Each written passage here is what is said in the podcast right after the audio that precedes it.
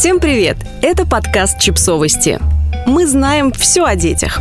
Внезапные детские вопросы о сексе. Дети часто заставляют нас улыбаться и умиляться. Часто выдают фразы, от которых мы смеемся до слез, а еще заставляют краснеть так, что помидоры на солнечной ферме просто обзавидуются. Когда?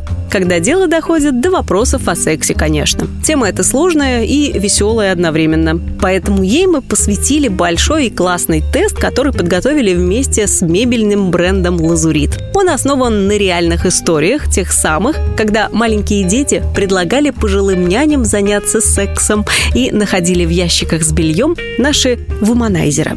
Никто из нас не был к такому готов, и каждый реагировал на неожиданные детские вопросы по-своему. Перейдите по ссылке в описании к этому выпуску и проверьте, к какому типу родителей относитесь вы, а также протестируйте, насколько быстро вы сможете найти ответ на внезапный детский вопрос. Основные типы родительских реакций мы описали вместе со специалисткой по половому воспитанию Анной Левинской. Например, есть те, кто готов и честно, и открыто обсуждать с ребенком любые темы. А есть фантазеры, родители, которые не дают ребенку скучать, постоянно придумывают какие-то истории и необыкновенные игры.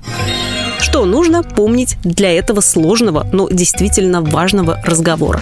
Говорить правду нужно в любом возрасте. Просто постарайтесь подбирать слова и формулировки, которые будут понятны ребенку, и желательно без ярких подробностей. Если до школы такой вопрос у ребенка не возник, лучше всего самим инициировать разговор. В ином случае он получит знания от другого носителя информации. И очень маловероятно, что этот носитель из первого Б корректно расскажет ему про все стадии отношений мужчины и женщины, про концепцию согласия, уважения и последствия полового акта. Попробуйте найти бытовую ситуацию, которая наведет вас на разговор. Посмотрите фильм, в котором взрослые целуются, или обратите внимание ребенка на беременную женщину на улице. Полистайте ваш свадебный альбом, спрашивайте, чем, по мнению ребенка, мальчики отличаются от девочек, как дети появляются на свет, что ему рассказывали друзья. Ведь очень интересно слушать детей. У них бывают удивительные представления о том, что происходит.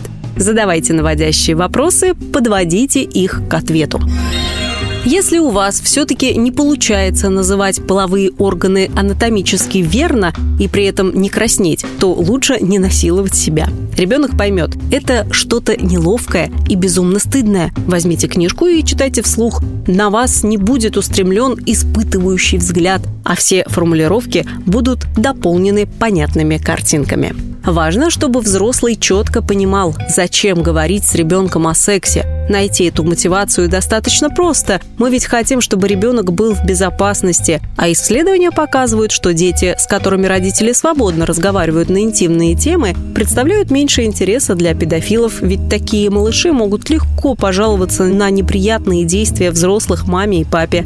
Мы хотим, чтобы ребенок знал правильные названия половых органов и не попадал в неловкие ситуации с одноклассниками, чтобы он знал о неприкосновенности собственного тела и понимал концепцию согласия, чтобы не пугался на приеме у врача, а главное доверял вам и не боялся прийти с любым вопросом. Чтобы найти вашу персонализированную рекомендацию для обсуждения секса с детьми, получить список книг, который поможет начать этот разговор, зарядиться положительными эмоциями от смеха над нашими историями и принять участие в розыгрыше классной мебели, переходите по ссылке в описании к этому выпуску. Реклама ООО «Торговый дом Лазурит». ИНН 39 17 03 27 14. Сайт рекламодателя лазурит.ком.